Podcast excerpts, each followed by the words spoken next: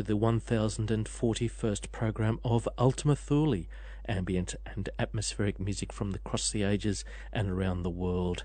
Coming to you from the Sydney studios of Fine Music 102.5 FM and Fine Music Digital, heard throughout Australia on the Community Radio Network and all over the globe via streaming audio and podcast. My name is John Shapiro. I'll be with you for the best part of the next 90 minutes. And tonight is the first of four special programs featuring the music of Russian label Electroshock. And the man behind that is Edward Artemiev. We started the show with music from his album Shadows of a Theatre, and we'll also be featuring throughout the program music from other albums he's released Invitation to Reminiscences and this one, Mood Pictures.